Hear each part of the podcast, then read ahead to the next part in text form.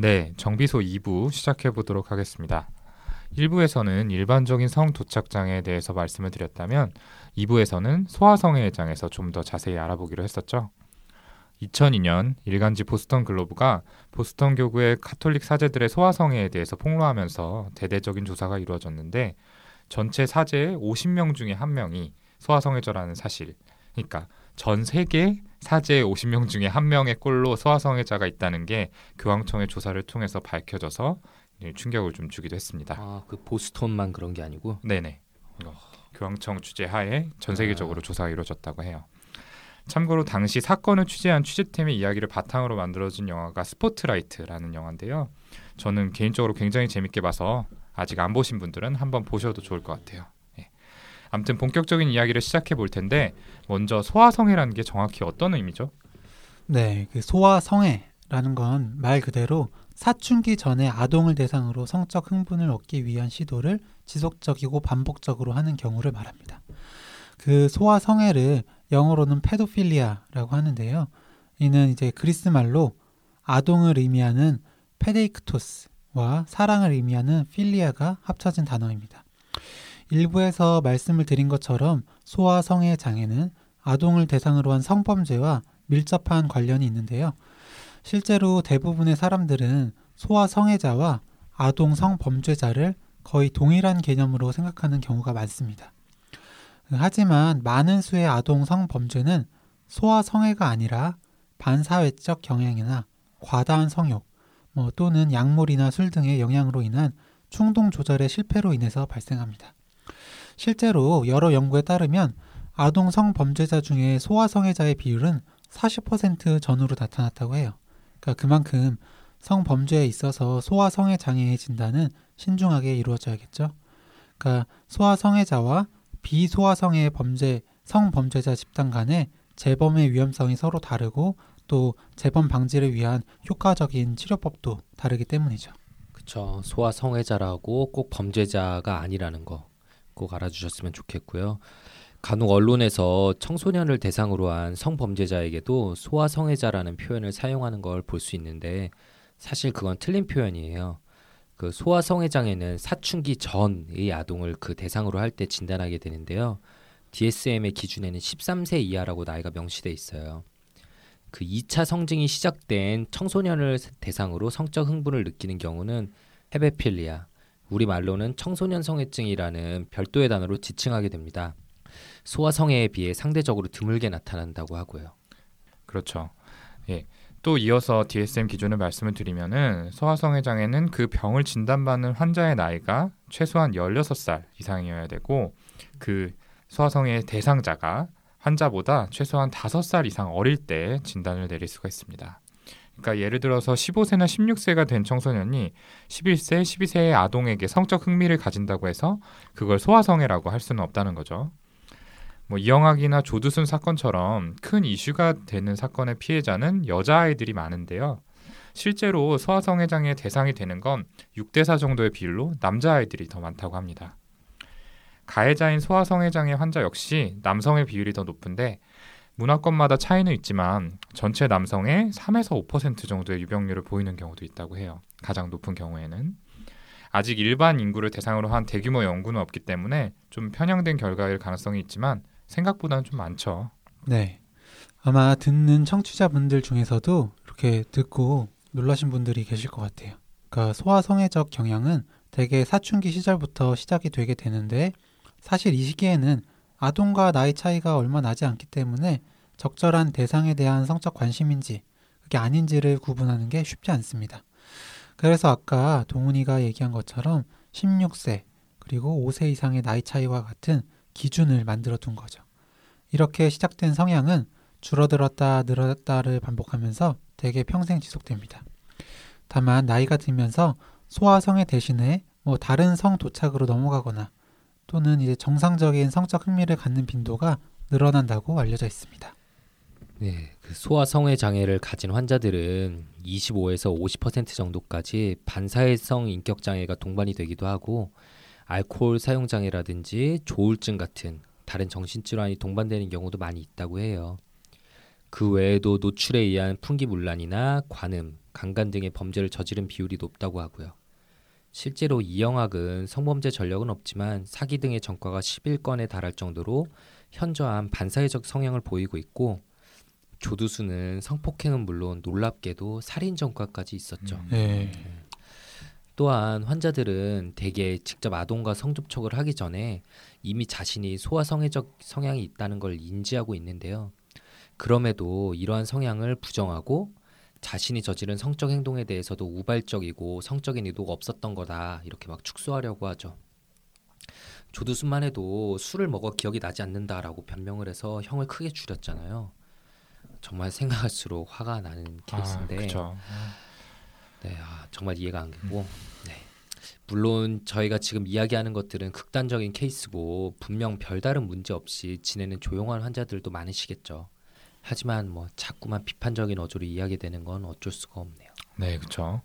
이 성 도착 장애 중에 정신과를 찾는 비율이 가장 높은 게 소아성애 장애다라는 이야기를 앞서 했었는데 왠지 생각할수록 자발적인 방문을 드물 것 같다는 생각이 드네요. 아까 김지훈 선생님이 일부에서 이야기한 것처럼 아마도 대다수는 사법기관을 통해서 연계된 케이스이지 않을까 싶습니다. 실제로 저도 그렇고 또 다른 동료분들 이야기를 들어보더라도 성도착 문제로 진료실을 찾아온 환자분들은 사실 좀 대부분 법적인 문제가 걸려 있는 상태가 많았죠. 그런데 간혹 이 소아성애가 인류 역사적으로 오래전부터 지속되어 왔다는 이유로 정당하게 존중받아야 될 개인적 기호다 이렇게 주장하는 사람들이 있습니다. 심지어 미국에서는 동성혼이 합법화된 이후에 소아성애라고 다를 거 있냐 소아성애도 합법화하자라는 움직임까지 있었다고 하는데요. 뭐 동성애는 되고 소아성애는 왜 안 되냐는 거죠. 저는 개인적으로 좀 받아들이기 어려운 주장인데 선생님들 생각은 어떠세요? 어, 저는 오늘 처음 들은 이야기인데 제대로 미쳤네요. 그 사람. 좀 대박이죠. 네. 아, 진짜. 그런 얘기가 있다는 거죠. 네. 네. 어쨌든 그 뭐 물론 뭐 고대 그리스나 뭐 로마, 중국 등에서 아동과 성인 간의 성관계가 공공연하게 이루어졌던 적이 있었던 것도 사실이지만 중세 이후에는 대부분의 국가에서는 아동과의 성 접촉을 엄격히 금지했죠. 그 비잔틴 제국에서는 아동과 성관계를 한 사람의 코를 자르거나 뭐 교화로부터의 추방 또는 뭐 사형까지도 처하게 됐다고 알려져 있습니다. 조선 시대에는 어린아이와 성관계를 가진 경우에 성별을 막론하고 귀양을 보내거나 참수했다는 기록도 있어요. 그러니까 이런 걸 보면 소아 성애가 보편적으로 받아들여져 왔다고 보기는 어렵죠. 그렇죠. 뭐 동성애도 어떻게 보느냐에 따라 의견의 차이가 있겠지만 적어도 그 경우에는 상대방이 신체적 정신적으로 성숙한 성인이잖아요. 반면에 소아성애는 아동이라는 대상이 뭐 어떤 자유의지나 합리적 판단의 주체가 아니라는 점에서는 분명히 동성애와는 차이가 있죠. 맞아요. 가령 아동이 성관계에 동의했다고 해서 그게 어떤 의미인지 완전히 이해한 상태에서 충분히 숙고해서 내린 결정이다라고 할 수 있을까요? 네. 이 소아성애 희생자들의 이야기를 들어보면은 성인이 되었을 때 자신이 왜 그런 짓을 했는가 또는 왜 가만히 당하고만 있었는가 여기에 대해서 굉장히 심각한 혼란을 느낀다고 합니다. 성적인 자기 결정권이 없는 상태에서 당한 일인 만큼 뭐 당연히 이 소아성애에 의한 범죄는 범죄의 범주에서 봐야지 기호로 볼 수 없다는 거죠. 네. Virtuous Pedophile이라는 단체가 있는데요. 그러니까 우리말로 하면 선한 소아 성애자들의 모임입니다. 그러니까 자신의 성향으로 인해서 충동적으로 어린아이들에게 성적인 행동을 하지 않도록 서로 돕자는 뭐 일종의 자조 모임 같은 성격을 띠고 있는 단체죠. 그러니까 알코올 의존 환자들의 자조 모임인 AA 뭐를 연상시키기도 하는데 이런 걸 보면은 모든 소아 성애자를 잠재적인 범죄자로 보는 시선은 뭐 그분들 입장에서는 좀 억울할 수도 있겠다라는 생각이 들어요. 그러니까 사실 사회적으로 착한 소아 성애자라는 개념은 받아들이기 힘든 측면이 있잖아요. 그러니까 음, 그들의 논리에 따르면 이런 성적인 성향을 스스로의 힘으로 바꾸는 건 대단히 어렵고 그래서 받아들이기는 하지만 문제는 생기지 않게 하겠다는 거거든요. 그 여기에 대해서는 좀 어떻게 생각하세요? 아, 글쎄요, 뭐 그 주장은 자신의 성향을 바꾸지 않으면서 그냥 금욕하겠다는 건데 그게 얼마나 유효할진 잘 모르겠어요. 뭐 금욕 계속한다는 게 얼마나 어려운 네, 건지 그렇죠. 다 알잖아요. 음, 소아 성애 장애는 이렇게 크게 나눠 보면 폐쇄성과 비폐쇄성 두 가지로 나눠 볼 수 있는데요. 비폐쇄성 같은 경우는 정상적인 성인인 대상에게도 성욕을 느끼고 폐쇄성은 오직 아동에 의해서만 성적 흥분을 느낄 수 있거든요. 그렇게 억지로 아동에게 직접 성접촉을 하는 것을 참는다고 쳐도 아동 포르노 같이 음성적인 수단을 통해서 성욕을 해소하려는 시도를 결국 하게 될 거고 그러한 자극들이 결국에는 성충동을 더 강화시키는 결과를 낳게 되지 않을까 싶어요.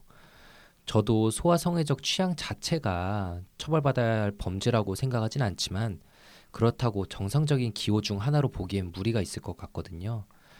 어, 이렇게 그냥 무작정 서로 얘기하면서 참는 것보다는 기본적인 질병이라는 걸 인정하고 치료를 받으려는 노력을 해야 하지 않을까 싶어요. 네, 그렇습니다. 어, 그렇다면 이러한 소아성애 장애 좀 더 근원적으로 소아성애 성향이란 건 어떻게 생기는 걸까요? 일부에서 성 도착의 정신분석적 원인에 대해서 우리 김장으로 불참한 분석관 선생님 대신에 허경 선생님이 아주 훌륭하게 설명을 해주셨는데요. 소아성애는 오이디푸스기에 동성애 부모에게 느꼈던 무력감이 해소되지 않은 결과다라는 이야기를 잠깐 언급하고 넘어갔던 걸 기억하실 겁니다. 이러한 원인이 작용한 결과 발생한 소아성애 장애의 경우에 우리가 이것을 고착형이라고 부릅니다. 정신발달적 관점에서 생애 초기 단계에서 벗어나지 못했다는 그런 의미를 갖고 있죠. 이런 환자들은 무의식적으로 스스로를 어린아이로 여기는 경향이 있고 실제로 제한된 사회성으로 인해서 다른 성인들과 관계를 맺는데 어려움을 겪는 경우가 많습니다.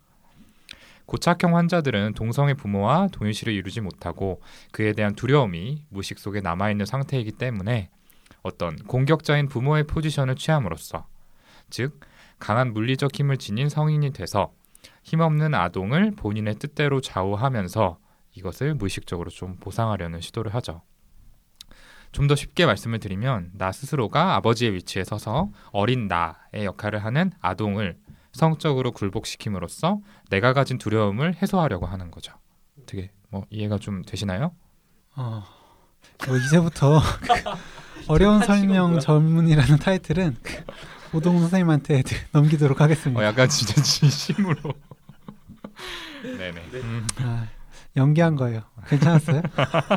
연기면 연기로 아, 네네. 어, 네. 정말 어려웠나 싶었네요. 음, 네. 네. 어려운 설명인데 참 어렵게 설명해 주셔서 감사하고 농담이고 그 비유를 들자면은 그 왕따로 괴롭힘을 당했던 아이가 다음 해에는 이제 자신보다 약한 아이를 찾아서 괴롭히는 거라고 생각하시면 좀 비슷하지 않을까 싶네요.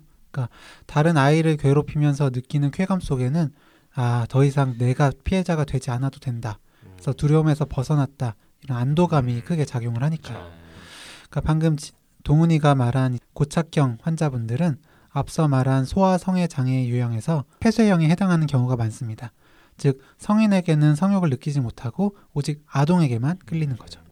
그리고 이 경우엔 남자아이들이 주로 타겟이 되는데 가해자 역시 대부분이 남성인 걸 고려하면 이런 정신 역동적인 요인이 작용하지 않았을까 하는 생각이 듭니다. 네, 그렇죠.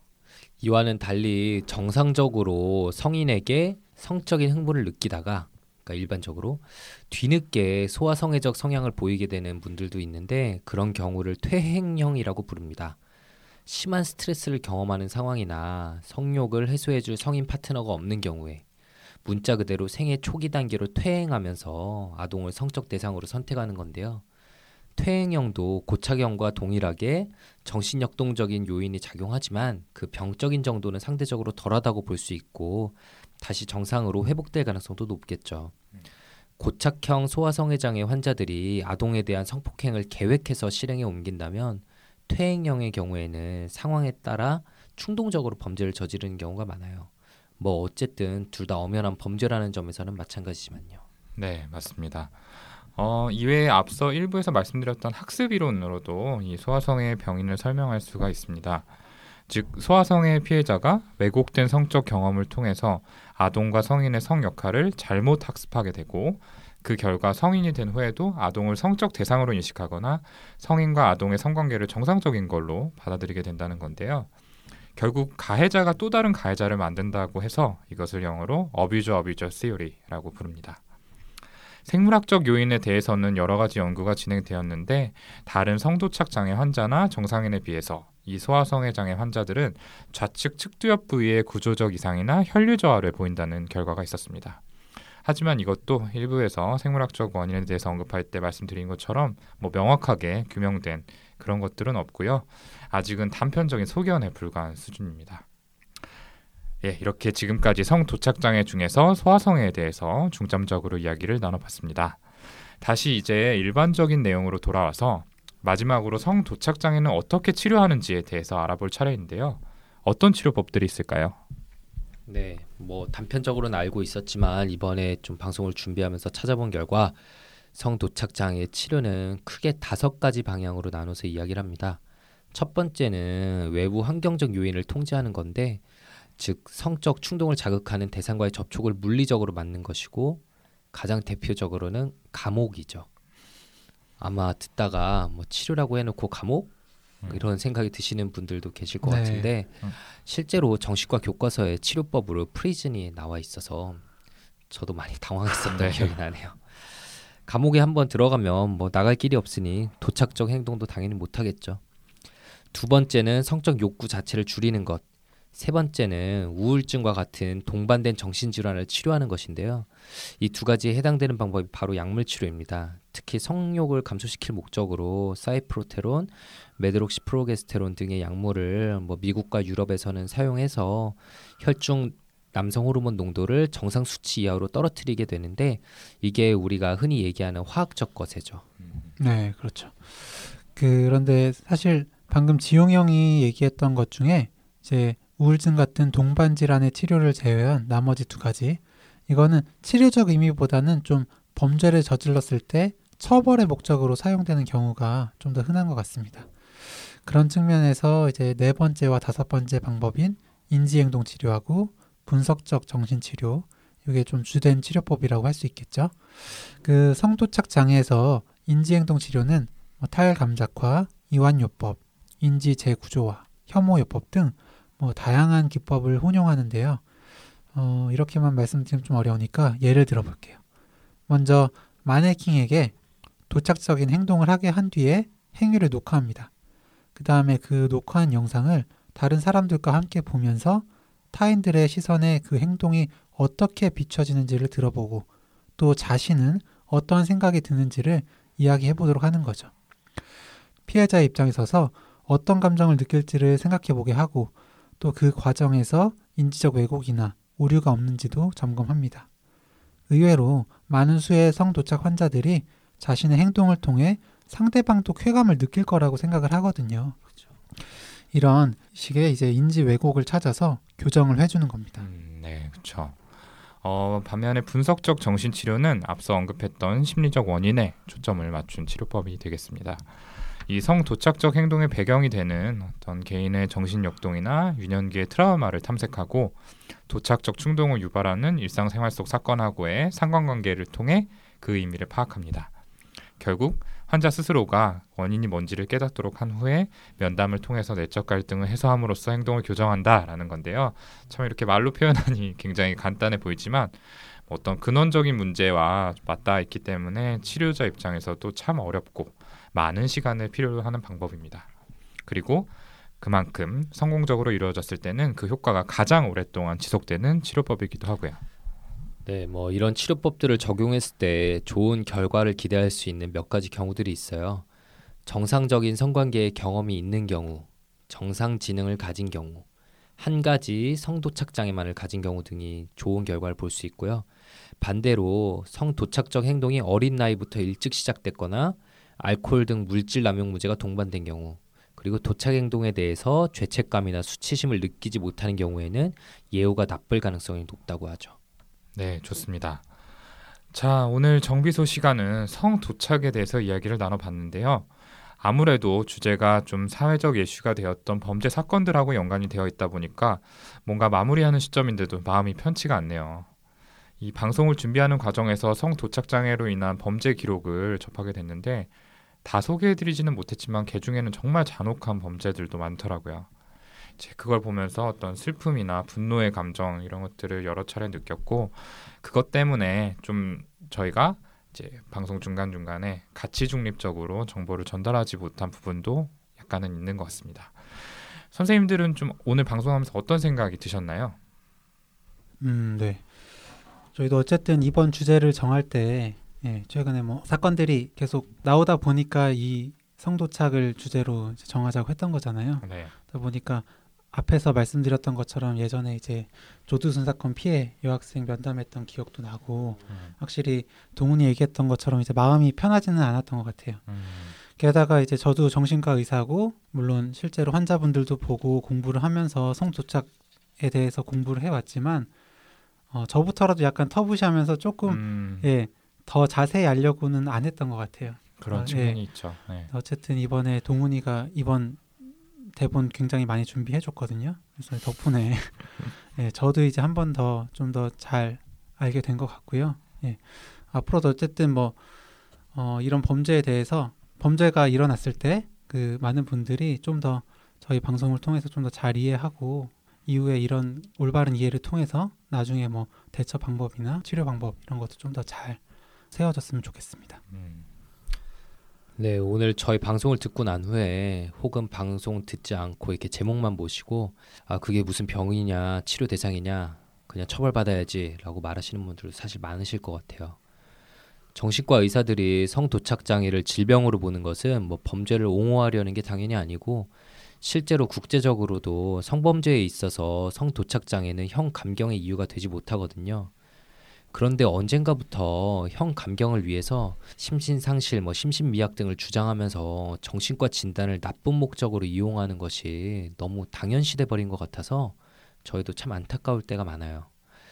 아동을 대상으로 한 성범죄는 그 피해 아동과 가족들을 평생에 걸쳐서 힘들게 하는 만큼 사법부에서도 정말 그 범죄의 정도에 합당한 무거운 징벌을 내렸으면 좋겠습니다. 저는 정말 그냥 물리적 거세하면 안 되냐 이런 사람들은 이런 생각까지 들더라고요. 근데 그게 또 여러 가지 측면에서 볼 때 능사가 아니라고 하던데 어쨌든 정말 답답합니다. 네. 뭐 선생님들 말씀해 주신 것처럼 저도 참 마음이 무겁고요. 다시 한번 성도착 장애 환자의 범죄에 희생된 피해자분들의 상처가 하루빨리 아물기를 간절히 바라봅니다. 그리고 지금 이 방송을 듣고 계신 분들 중에서 남들과는 다른 어떤 일반적이지 않은 성충동으로 인해 괴로움을 겪는 분들이 계시다면 반드시 가까운 시일 내에 정신건강의학과에 방문해서 상담을 받아보실 걸 권유드립니다. 남들과 다른 성적 취향을 지닌 것 자체가 잘못은 아닙니다. 하지만 그 안에 자기 자신이나 다른 사람에게 해를 끼칠 요소가 있다면 실제적인 문제가 일어나지 않았더라도 그건 질병의 관점에서 봐야 한다고 생각을 해요. 그동안 숨겨온 자신의 비밀을 오픈하는 게 쉬운 건 아니겠지만 용기를 한번 내주시기를 간곡히 부탁드리겠습니다. 예, 그럼 방송 마치기 전에 마지막으로 저희 소통 창구 소개해 드릴게요. 저희 페이스북 페이지 그리고 카카오톡 플러스 친구의 내부자들 검색하시면은 이제 저희 채널과 연결이 되는데요. 저희가 방송에서 미처 다하지 못한 이야기나 좀 더 자세한 내용들 올리고 있으니까 그쪽에도 많은 관심 가져주시기를 바라고요. 저희가 메일을 통해서 쭉 사연을 받아왔는데 뭐 팟빵이나 페이스북 페이지를 통해서 공지 보신 분들은 아시겠지만 저희가 늘어나는 업무 로딩으로 인해서 한시적으로 지금은 그 사연을 받는 거를 멈춰 놓은 상태입니다. 조만간 다시 재개하게 되면은 공지를 드릴 테니까 상담 필요하신 분들 조금만 더 기다려 주셨으면 좋겠습니다. 그리고 우리 빅 뉴스가 있죠. 네, 네. 본인이 직접 해주시는 게 아, 본인이? 직접 얘기해 주시면 제일 좋을 것 네. 같아요. 네. 네 안녕하세요. 어, 아 저도 아직 이게 현실감이 없어서 어저 비현실적이라서 이게 잘 믿기지 않아서 말씀드리기 어려운데 어 JTBC에서 하는 이론상 완벽한 남자라는 프로그램에 제가 패널로 참여하게 되었습니다. 박수 한번 칠까요? 네, 3화 방송부터 제가 출연하게 돼서 이 에피소드가 업로드된 다음 날부터 TV에 출연을 하게 되었는데요. 정말 모든 분들께서 보시면 욕만 할 것 같아요. 많이 부족하지만 어쨌든 앞으로 예쁘게 봐주시면 감사하겠습니다. 아, 멋집니다. 네. 지금 우리 김지용 선생님의 아주 활약을 기대해 보면서 21-1화 정비소 이걸로 마치고 저희는 다음 시간에 더 재미있고 유익한 컨텐츠로 찾아뵙도록 하겠습니다. 감사합니다. 감사합니다.